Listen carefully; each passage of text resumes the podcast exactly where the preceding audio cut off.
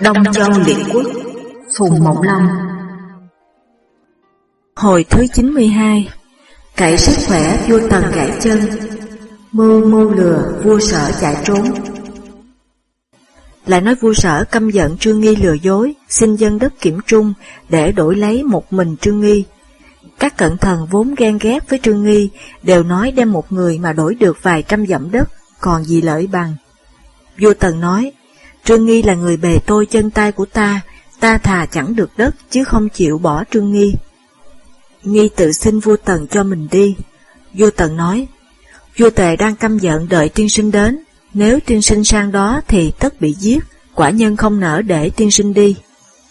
Nghi nói, giết một tôi mà nước Tần được cả đất kiểm trung, thì tôi dù chết cũng được vẻ vang rồi, mà cũng chưa hẳn tôi đã chết đâu mà chúa công sợ.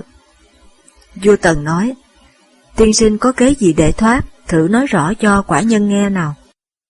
Nghi nói, vua sở có vị phu nhân tên là Trịnh Tụ, vừa đẹp vừa khôn ngoan, được vua yêu quý. Trước kia khi tôi ở sở, nghe nói vua sở lại mới yêu một mỹ nhân khác. Trịnh Tụ bảo mỹ nhân ấy rằng, đại vương rất ghét người thở hơi vào mình, vậy khi hầu vua thì phải giữ ý bịt mũi lại.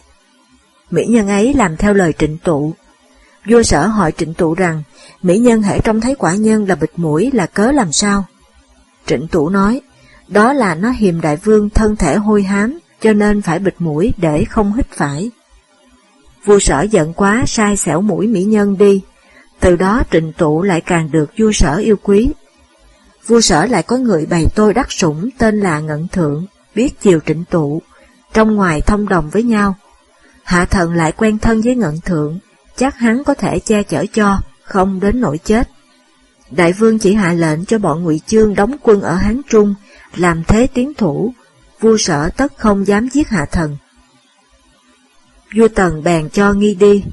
Nghi đã đến nước sở, Hoài Vương sai bắt giam lại, chọn ngày lễ cáo nhà Thái Miếu, rồi sau sẽ giết. Trương Nghi ngầm sai người đem lễ đến nói lót với Ngận Thượng. Ngận Thượng vào nói với Trịnh Tụ rằng, Hỏng rồi, Phu nhân không còn một mình giữ được tình yêu của đại vương nữa rồi, làm thế nào bây giờ? Trịnh tụ hỏi cớ gì?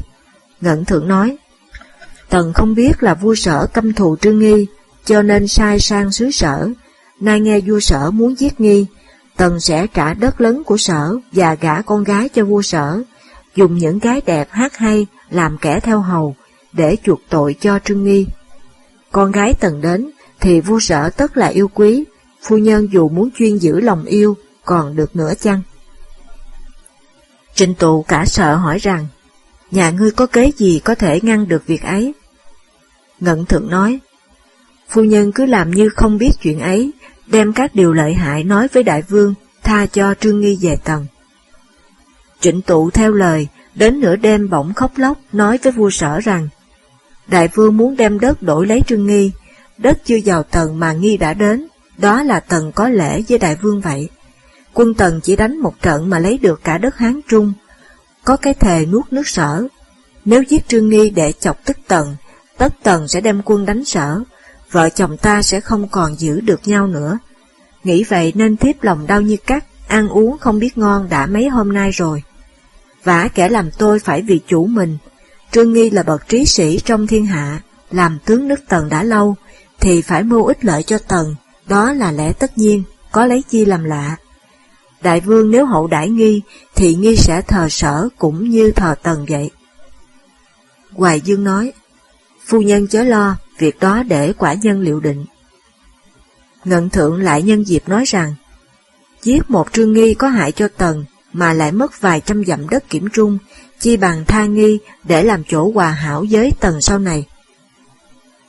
Ý Hoài Vương cũng tiết kiểm trung, không muốn đem cho Tần, bèn tha nghi ra và đãi đằng rất hậu. Trương Nghi lại đem cái lợi theo Tần mà nói với Hoài Vương. Hoài Vương liền sai Trương Nghi về Tần để nối tình giao hiếu của hai nước. Khuất Bình đi sứ nước Tề về, nghe nói Trương Nghi đã đi rồi, bèn can rằng Trước kia đại vương bị nghi lừa dối, nghi đến tôi chắc là đại vương sẽ ăn thịt nó, nay đại vương đã tha không giết nó, lại nghe nó nói bậy, tự mình thần phục nước tề trước. Kẻ thất phu còn không quên cựu thù nữa là vua, chưa mua chuộc được lòng tần mà đã động lòng công phẫn cả thiên hạ, tôi dám cho rằng như thế là thất kế. Hoài vương lấy làm hối hận, sai người đuổi theo bắt lại, thì Trương Nghi đi gấp đường ra khỏi đất sở đã hai ngày rồi. Trương Nghi về Tần, Ngụy Chương cũng rút quân về, Trương Nghi bảo vua Tần rằng, Nghi này muôn chết một sống, lại được thấy mặt đại dương, vua sở thật là sợ Tần, nhưng xin chớ để hạ thần thất tính với sở. Nếu đại vương chịu cắt một nửa đất Hán Trung để báo ơn sở, lại kết hôn nhân với sở nữa, thì hạ thần xin lấy sở làm cớ, đi bảo sáu nước cùng nhau thần phục nước Tần. Vua Tần bằng lòng, bèn các năm quyển Hán Trung sai người sang sở thông hiếu, và xin cưới con gái Hoài Vương làm vợ Thái tử đảng, lại đem con gái gả cho con trai bé Hoài Vương là Lan. Hoài Vương cảm mừng cho rằng quả trương nghi không lừa dối sở. Vua Tần nghĩ đến công lao của nghi, phong cho năm ấp hiệu là Vũ Tính Quân, lại cho vàng ngọc xe ngựa, sai đem thuật liên hành đi du thuyết các nước. Trương Nghi lần lượt đi các nước Tề Triệu Yên, đến nước nào cũng khéo đem các điều lợi hại thiết thân của nước ấy mà bày tỏ rõ ràng, rồi nói theo tần là có lợi. Vua các nước ấy đều vui lòng nghe theo, hậu đại nghi và đều cắt đất dân tần để cầu hòa. Thuyết liên hành của Nghi đã thành công, Nghi liền trở về báo mệnh, nhưng chưa đến Hàm Dương thì Huệ Vương đã chết, con là Thái tử đảng lên ngôi, đó là Vũ Vương. Tề Mân Vương lúc đầu nghe lời Trương Nghi, cho rằng hàng triệu ngụy đã cắt đất thờ Tần, cho nên không dám tự mình làm khác. Nhưng sau đó lại nghe nói Nghi đến thuyết Tề, rồi mới đến thuyết Triệu. Cho Nghi là kẻ lừa dối, giận quá. Lại nghe Huệ Văn Vương mới mất, bèn sai mạnh thường quân gửi thư cho các nước, ước với các nước cùng quay lại chống Tần, khôi phục cuộc họp tung. Lại ngờ sở đã kết hôn với Tần, sợ sở không theo, muốn đem quân đánh. Vua sở phải sai Thái tử Hoành sang làm con tin ở Tề, quân Tề mới thôi. Mân Vương từ khi làm tung ước trưởng, liên kết chư hầu, ước nước nào bắt được Trương Nghi thì thưởng cho mười thành. Vũ Vương nước Tần tính người thô trực, từ khi làm thái tử vốn đã ghét Trương Nghi là hay dối trá, vì vậy trong bọn quần thần, những kẻ trước kia ghen ghét Nghi thì bấy giờ ùa nhau mà dèm pha. Nghi sợ bị quạ, bèn vào nói với Vũ Vương rằng, tôi xin hiến một kế ngu này. Vũ Vương hỏi kế gì, Nghi nói, vua Tề rất ghét Nghi, Nghi ở đâu tất đem quân đánh, vậy Nghi xin từ Đại Vương đi sang Đại Lương, Tề tất phải đánh Lương, Lương Tề đánh nhau mãi không thôi, Đại Vương sẽ nhân dịp ấy mà đánh hàng, thông qua Tam Xuyên để dòm dõi nhà Chu. Đó là cái bước làm nên nghiệp dương vậy. Vũ Vương lấy làm phải, bèn cho Nghi đi sang nước Lương. Vua Lương dùng Nghi làm tướng quốc. Vua Tề nghe tin cả giận, sắp quân đánh Lương. Vua Lương sợ quá bàn với Trương Nghi. Nghi bèn sai xá nhân là Phùng Hy Giả, làm người sở, vào ý kiến vua Tề, nói rằng, nghe nói đại vương rất ghét Trương Nghi phải không? Vua Tề nói, phải. Phùng Hy nói, nếu đại vương thật là ghét Nghi thì chớ đánh ngụy. Tôi vừa ở Hàm Dương đến, nghe nói khi Nghi ở Tần ra đi, có nói vua Tề ghét Nghi, ở đâu tất đem quân đánh đó. Cho nên vua Tần dùng 30 cổ xe đưa Nghi sang Lương, muốn kêu gợi cho Tề Lương đánh nhau. Tề Lương đánh nhau mãi không thôi, Tần nhân dịp ấy mà chuyên tâm về mặt Bắc. Vậy nếu vua nay đánh lương, tất là rơi vào cái kế của nghi, chi bằng đại vương đừng đánh lương, để cho Tần không tin nghi nữa, nghi dẫu ở ngụy cũng không làm gì được. Vua Tề bèn thôi không đánh lương, vua lương càng hậu đãi trương nghi. Được hơn một năm, nghi ốm chết ở nước lương. Lại nói Tần Vũ Vương cao lớn có sức khỏe, hay cùng võ sĩ đấu sức làm vui. Ô Hoạch và Nhâm Bỉ từ đời trước đã làm tướng tề, Vũ Vương vẫn tin dùng, cấp thêm cho bổng lộc. Người nước tề là mạnh bôn, có tiếng là người có sức khỏe, đi dưới nước không sợ thuồng luồng, đi trên cạn không sợ hổ báo. Khi nổi giận thở hơi thì tiếng gian động trời. Có lần ra ngoài đồng, thấy hai con trâu đánh nhau, mạnh bôn len vào giữa lấy tay rẽ ra. một con phục xuống đất, một con còn xông vào hút mãi. Bôn giận, tay tả nắm đầu trâu, tay hữu nhổ sừng. Sừng tụt ra, con trâu chết liền. Ai nấy đều khiếp sợ cái sức khỏe lạ thường ấy, không dám chống lại. Bôn nghe vua tận chiêu mộ dũng sĩ trong thiên hạ, bèn qua sông Hoàng Hà. Lúc ấy người ở trên bờ đợi sang đò rất đông, theo lệ phải lên thuyền lần lượt. Bôn đến sau cùng nhưng lại muốn lên trước, người lái đò cho là hỗn láo, cầm mái chèo đánh vào đầu, bảo bôn rằng, mày dám hung hăng như thế, có lẽ là mạnh bôn chăng?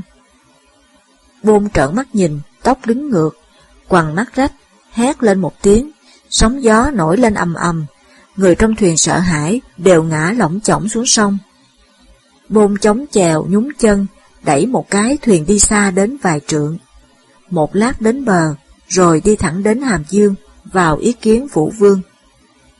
Vũ Vương thử biết là người khỏe, cũng cho làm quan to, cùng ô hoạch nhâm bì đều được tin dùng. Vũ Vương nước Tần nghĩ rằng sáu nước đều đặt chức tướng quốc, mình không thèm bắt trước, bèn riêng đặt ra chức thừa tướng. Vua Lý Tật làm hữu thừa tướng. Vũ Vương nhớ lời Trương Nghi, bèn bảo hai thừa tướng rằng, quả nhân sinh ở Tây Nhung chưa được thấy cảnh phồn thịnh ở Trung Nguyên, nếu được vua Tam Xuyên đến chơi miền cũng lạc, thì dù chết cũng không tiếc. Hai người có ai vì quả nhân đi đánh hàng không? Vua Lý Tật nói, nhà vua muốn đánh hàng là muốn đánh Nghi Dương để thông đường Tam Xuyên. Nghi Dương đường hiểm mà xa, nhọc quân hại của, hai nước lương triệu sẽ đem quân cứu hàng. Hạ thần trộm lấy làm không nên. Vũ Vương lại hỏi cam mậu, mậu nói, tôi xin vì vua sang nước lương, ước cùng đánh hàng. Vũ Vương cảm mừng, cho cam mậu sang lương. Vua lương hứa giúp quân. cam mậu lúc đầu cùng vua lý tật trái ý nhau, sợ tật ở trong ngăn trở, bèn sai phó sứ là hướng thọ về trước báo với vua Tần, nói là lương đã bằng lòng, nhưng xin vua chớ đánh hàng. Vua Tần nghe nói lấy làm nghi hoặc, bèn thân đi đón cam mậu, hỏi rằng, Thừa tướng hứa vì quả nhân hẹn lương đánh hàng, nay vua lương đã bằng lòng, thừa tướng lại bảo không nên đánh hàng, là cớ làm sao? Cam mậu nói, vượt qua đường hiểm trở nghìn dặm để đánh hàng, sự đó không thể tính năm tháng được.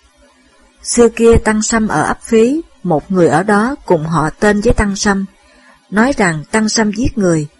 Bà mẹ đang dệt cưỡi, nói rằng con ta không bao giờ giết người, rồi lại cứ việc dệt vải như thường. Lát sau lại có một người chạy đến bảo rằng, kẻ giết người quả là Tăng Sâm. Bấy giờ bà mẹ mới ném thoi qua tường chạy trốn. Cái đức của Tăng Sâm bà mẹ đã tin lắm, nhưng ba người đều nói là Sâm giết người, nên bà mẹ hiền ấy cũng phải đem lòng ngờ con. Nay đức hiền của hạ thần không bằng Tăng Sâm, đại vương tin hạ thần chưa hẳn được bà mẹ Tăng Sâm tin con, mà kẻ dèm pha giết người chẳng phải chỉ có ba người. Hạ thần e đại vương rồi cũng đến phải nghe lời chúng vậy.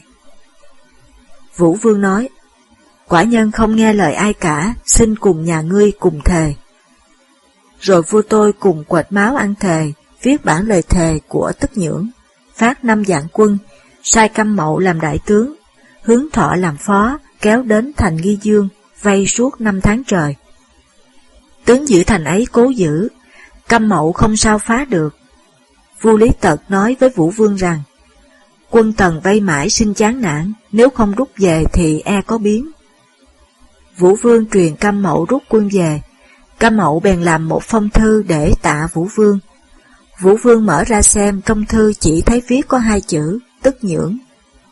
Vũ Vương nghĩ ra nói rằng, điều này Cam mậu trước đã nói, thật là cái lỗi của quả nhân lại cấp thêm năm vạn quân, sai ô hoạch đi giúp cam mậu.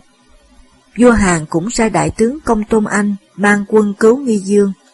Hai bên đánh nhau ở dưới thành. Ô hoạch mang một đội kích sắt nặng 180 cân, một mình xông vào quân hàng, Quân lính đều tan chạy, không ai dám chống đánh.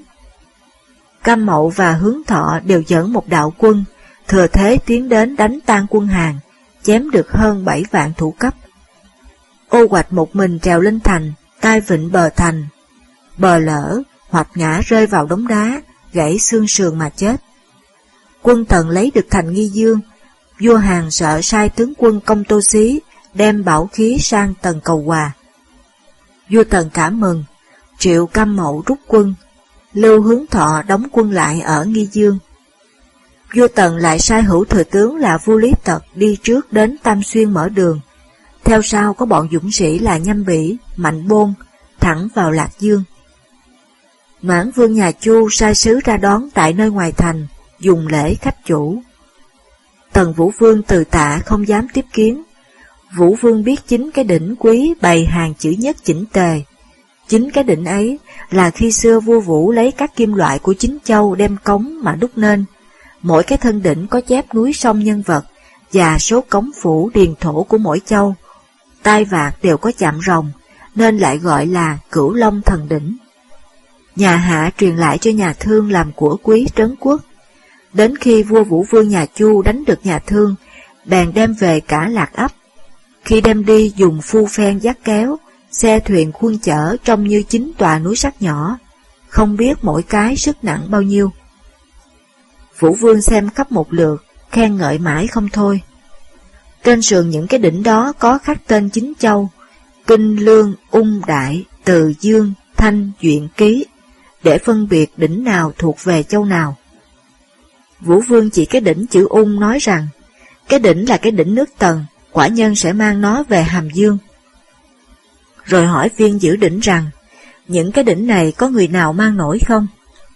Viên ấy dập đầu thưa rằng, từ khi có đỉnh đến giờ chưa hề có xê xích, nghe nói mỗi cái nặng đến nghìn cân, chẳng ai là người mang nổi được. Vũ Vương liền hỏi nhâm bỉ, mạnh bôn rằng, hai người có sức khỏe, có thể cất nổi cái đỉnh này không? Nhâm bỉ biết Vũ Vương cậy khỏe hiếu thắng, từ rằng, sức hạ thần chỉ có thể trăm cân, cái đỉnh này nặng gấp 10, hạ thần chịu không mang được. Mạnh bôn vung tay chạy lên nói rằng, hạ thần xin thử xem, nếu không mang nổi, xin đừng bắt tội. Nói rồi sai người lấy tơ xanh vặn làm cái dây to, buộc hai đầu dây vào hai tay vạt.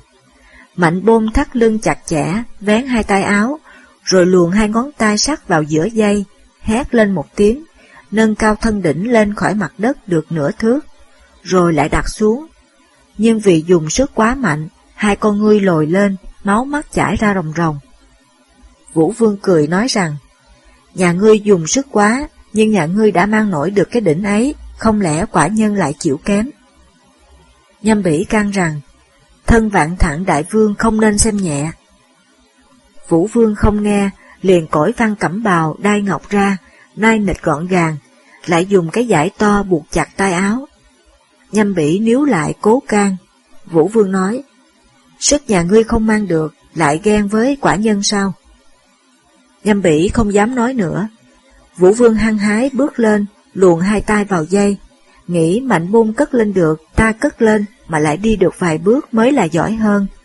Bèn dùng hết sức bình sinh hét lên một tiếng, cất cái đỉnh lên cách mặt đất được nửa thước. Vũ Vương vừa chực bước đi, không ngờ sức kiệt hay đuối, cái đỉnh rơi xuống đất, đè lên chân phải Vũ Vương, nghe rắc rắc mấy tiếng, ống chân dập bét ra. Vũ Vương kêu to một tiếng, đau quá, rồi ngất đi. Các người tả hữu quảng sợ vật Vũ Vương về công quá, máu chảy đầm đìa ướt cả giường chiếu. Vũ Vương đau quá không chịu nổi, đến nửa đêm thì chết.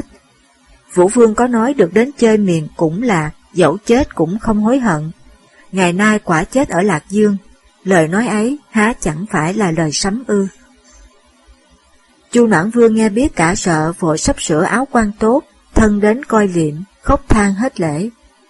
Vua Lý Tật rước tang Vũ Vương về sở, Vũ Vương không con, đón người em khác mẹ là Tắc nối ngôi, đó là Chiêu Tương Vương. Vua Lý Tật trị các tội nhất định, giết Mạnh Bôn và diệt cả họ, cho Nhâm Bỉ là người biết can vua, dùng làm thái thú Hán Trung. Tật lại nói ở triều rằng, Thông Tam Xuyên là cái mưu của Cam Mậu bài ra. Cam Mậu sợ bị Tật làm hại, bèn chạy sang Ngụy, sao chết ở Ngụy. Các bạn đang nghe truyện do Thanh Nguyệt của Thư viện audio.net diễn đọc. Lại nói chưa tương vương nước tần, nghe sở đem con tin sang tề, ngờ là phản tần theo tề, bèn sai vua Lý Tật làm đại tướng đem quân đánh sở. Sở sai đại tướng là Cảnh Xương đón đánh, quân thua bị giết. Sở Hoài Vương sợ, Chiêu Tương Vương bèn sai sứ đưa thư cho Hoài Vương, đại ý nói rằng Trước đây quả nhân cùng nhà vua kết làm anh em, lại có tình thông gia, thân nhau đã lâu. Nhà vua bỏ quả nhân mà nộp con tin sang tề, quả nhân thật căm giận quá, vì vậy phải lấn biên cảnh của nhà vua, nhưng đó thực không phải là ý muốn của quả nhân. Nay nước lớn trong thiên hạ chỉ có sở cùng tần, hai ta không hòa thì làm sao sai bảo được chư hầu. Quả nhân xin cùng nhà vua họp ở Vũ Quang, cùng nhau đính ước, ăn thề rồi về, trả đất lớn của nhà vua, nối lại tình giao hiếu trước. Điều đó xin nhà vua nhận cho. Nếu nhà vua không theo, thì rõ ràng là tuyệt tình với quả nhân, quả nhân không thể lui quân được vậy.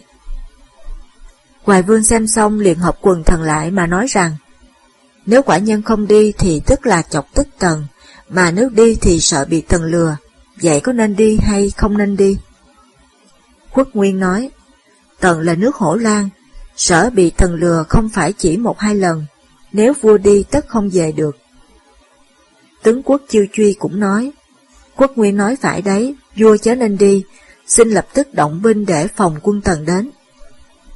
Ngận thượng nói, không phải thế, sở vì không địch nổi tần nên quân thua tướng chết. Đất cắt mất dần, nay hai nước đang kết hiếu với nhau mà lại chống cự nhau, nếu tần giận lại đem thêm quân đánh sở thì làm thế nào? Con Hoài Vương là Tử Lan, lấy con gái nước tần làm vợ, cũng hết sức khuyên vua đi, nói rằng con gái tần sở gả bán lẫn cho nhau, còn gì thân hơn thế nữa. Nếu họ đem quân đến, còn nên xin quà, phương chi họ lại vui lòng mời đến hội diện. Ngận thượng nói phải lắm nên nghe. Hoài vương vì quân sở mới thua, lòng vốn sợ tần, lại bị ngận thượng và tử lan thúc giục. Bèn nhận lời của vua tần, chọn ngày khởi hành. Chỉ có ngận thượng đi theo. Tần chiêu vương sai em là kinh dương quân, đi xe vua, dùng áo mũ vua, và lính thị vệ giả làm vua tần ở Vũ quan sai tướng quân Bạch Khởi dẫn một vạn quân phục ở trong cửa quan để bắt cướp vua sở. Lại sai tướng quân Mông Vụ dẫn một vạn quân phục ở ngoài cửa quan để phòng bị việc bất kỳ. Một mặt sai sứ giả đi đón sở vương, kẻ đi người lại tấp nập. Vua sở cả tin, lòng không còn ngờ gì nữa, bèn đi thẳng đến dưới vũ quan, thấy cửa quan mở rộng. Sứ Tần lại ra đón nói rằng, Chúa công tôi đợi đại vương ở trong cửa quan đã ba ngày nay, không dám để xa giá của đại vương giải dầu nơi đường xá, vậy xin rước đại vương vào quán xá để thành lễ tân chủ. Hoài vương đã vào đất Tần, thế không thể từ chối được nữa, bèn sai sứ giả vào cửa quan. Hoài vương vừa vào khỏi thì một tiếng súng to nổi lên, cửa quan đã đóng chặt. Hoài Vương lấy làm ngờ, hỏi sứ giả rằng, làm sao lại đóng cửa gấp thế? Sứ giả đáp, đó là phép nước Tần, khi có chiến tranh cần phải như thế. Hoài Vương hỏi vua Tần ở đâu? Sứ giả nói, hiện đã đến công quán trước để trực đón. Nói xong liền dục xe đi nhanh. Được chừng hai mươi dặm, trông thấy đội thị vệ của vua Tần sắp hàng ở trước công quán. Sứ giả bèn truyền dừng xe lại, thấy một người chạy ra đón. Hoài Vương nhìn xem thấy người ấy dẫu mặc áo gấm, thắt đai ngọc, nhưng cử động không giống vua Tần. Hoài Vương trù trừ chưa chịu xuống xe, người ấy cúi mình nói rằng, Xin đại vương chớ ngờ, tôi thực không phải vua Tần, chính là vương đệ kinh dương quân vậy. Mời đại vương vào trong quán xá nói chuyện. Hoài Vương đành phải đi vào. Kinh Dương Quân cùng Hoài Vương làm lễ tương kiến. Vừa mới ngồi xuống, bỗng thấy bên ngoài có tiếng reo hò, hơn vạn quân tần bổ vây công quán. Hoài Vương nói, quả nhân đến hội với vua tần, làm sao lại đem binh quy để dọa nạt nhau? Kinh Dương Quân nói, không hề chi, chúa công tôi vừa hơi khó ở, không thể đi ra mở cửa được, lại sợ thất kính với đại vương, cho nên sai tôi đi đón đại vương, xin hạ giá đến Hàm Dương cùng quốc quân hội kiến. Trong khi đi đường có kèm một ít quân lính làm thị vệ, xin đại vương chớ chối từ. Bấy giờ Kinh Dương Quân không để Hoài Vương được tự chủ, cứ việc dồn dục lên xe, để mông vụ đóng quân ở lại giữ cửa quan, còn Bạch Khởi đem quân đi hậu vệ, nhằm thẳng phía Tây, đi về Hàm Dương. Ngận Thượng trốn về nước sở, Hoài Vương hối hận không nghe lời nói của Chiêu Truy và Quốc Bình, lại để Ngận Thượng xuôi dại, bèn chảy nước mắt thương khóc mãi không thôi. Hoài Vương đã đến Hàm Dương, Chiêu Tương Vương họp cả triều thần và sứ giả chư hầu ở trên chương đài, rồi ngồi trên hướng về phía nam, sai Hoài Vương hướng về phía bắc, làm lễ bái yết như lễ phiên thần. Hoài Vương cả giận nói to lên rằng, quả nhân tin ở cái tình hôn nhân, coi nhẹ thân mình mà đến phó hội, nay đại vương nói dối có bệnh, dụ quả nhân đến hàm dương này, lại không lấy lễ tiếp đãi nhau, là ý làm sao? Chiêu Tương Vương nói, trước kia nhà vua hứa cho quả nhân đất kiểm trung, rồi thì không cho. Ngày nay mời nhà vua hạ cố đến đây, muốn theo như lời đã hứa đó, nếu nhà vua sớm cho cắt đất, thì chiều sẽ cho đưa nhà vua về sở ngay. Hoài Vương nói, nếu Tần muốn được đất thì cũng nên nói tử tế, hà tất phải lập kế lừa dối như thế này. Chiêu Tương Vương nói, nếu không làm thế, tất nhà vua không theo. Hoài Vương nói, quả nhân xin cắt đất kiểm trung, cùng đại vương ăn thề, xin cho một viên tướng quân theo quả nhân đến sở nhận đất, có nên chăng? Chiêu Tương Vương nói, lời thề không thể tin được, tất nhà vua phải sai sứ về sở trước, đem địa giới giao các phân minh, thì quả nhân mới có thể tiễn nhà vua về được. Quần thần trong nước cũng đều đến khuyên Hoài Vương. Hoài Vương càng giận nói rằng, các người lừa dối ta đến đây, lại bắt ép ta phải cắt đất, ta chết thì chết chứ không chịu để các người uy hiếp như thế được. Chiêu Tương Vương bèn giữ Hoài Vương ở lại trong thành Hàm Dương, không cho về nước. Lại nói ngận thượng trốn về sở báo cho Chiêu Truy biết rõ sự tình. Chiêu Truy nói, vua ta ở tầng không được về, mà thái tử lại làm con tin ở tề. Nếu người tề lại cùng tần hợp mưu mà giữ thái tử lại, thì nước sở không có vua. Ngận thượng nói, công tử Lan hiện ở nước, sao không lập? Chiêu Truy nói, Thái tử lập lên đã lâu, nay vua còn ở tầng mà dám trái mệnh, bỏ con cả lập con thứ. Mai sau vua trở về nước thì biết nói làm sao. Nay ta giả cách sang tề cáo phó, để đón thái tử, tề tất tin theo. Ngận thượng nói, tôi đã không thể vì vua chống nạn, vậy việc ấy để tôi xin làm. Chiêu Truy liền sai ngận thượng sang tề, nói dối là vua sở đã mất, đón thái tử về chịu tang và nối ngôi. Tề Mân Vương bảo tướng quốc là Mạnh Thường Quân rằng, nước sở không có vua, ta muốn giữ thái tử lại, để cầu đất hoài Bắc có nên chăng? Mạnh Thường Quân nói, không nên, vua sở không phải chỉ có một con, ta giữ thái tử lại mà họ đem đất đến chuột thì cũng nên đấy, nhưng nếu họ lập lại người khác lên làm vua, thì ta chẳng lợi được một tấc một thước đất nào, chỉ mang tiếng bất nghĩa, như vậy thì sao nên? Mân Vương lấy làm phải, bèn đưa Thái tử Hoành về sở nối ngôi, đó là Khoảnh Tương Vương. Tử Lan ngận thượng vẫn trong nôm mọi việc như cũ, rồi sai sứ sang nói với Tần rằng, nhờ xã tắc thần linh, nước sở đã có vua rồi. Vua Tần giữ Hoài Vương lại thành ra vô ích, tức giận quá sai Bạch Khởi làm tướng, mong vụ làm phó, đem 10 vạn quân đánh sở, lấy được 15 thành rồi về. Sở Hoài Vương ở nước Tần hơn một năm, vì đã lâu ngày nên người canh giữ có phần trễ biến. Hoài Vương bèn cải trang trốn ra khỏi Hàng Dương, muốn theo về phía đông với sở. Vua Tần sai quân đuổi theo. Hoài Vương không dám đi về phía đông nữa, liền quay lên phía bắc, theo đường tắt chạy sang nước Triệu.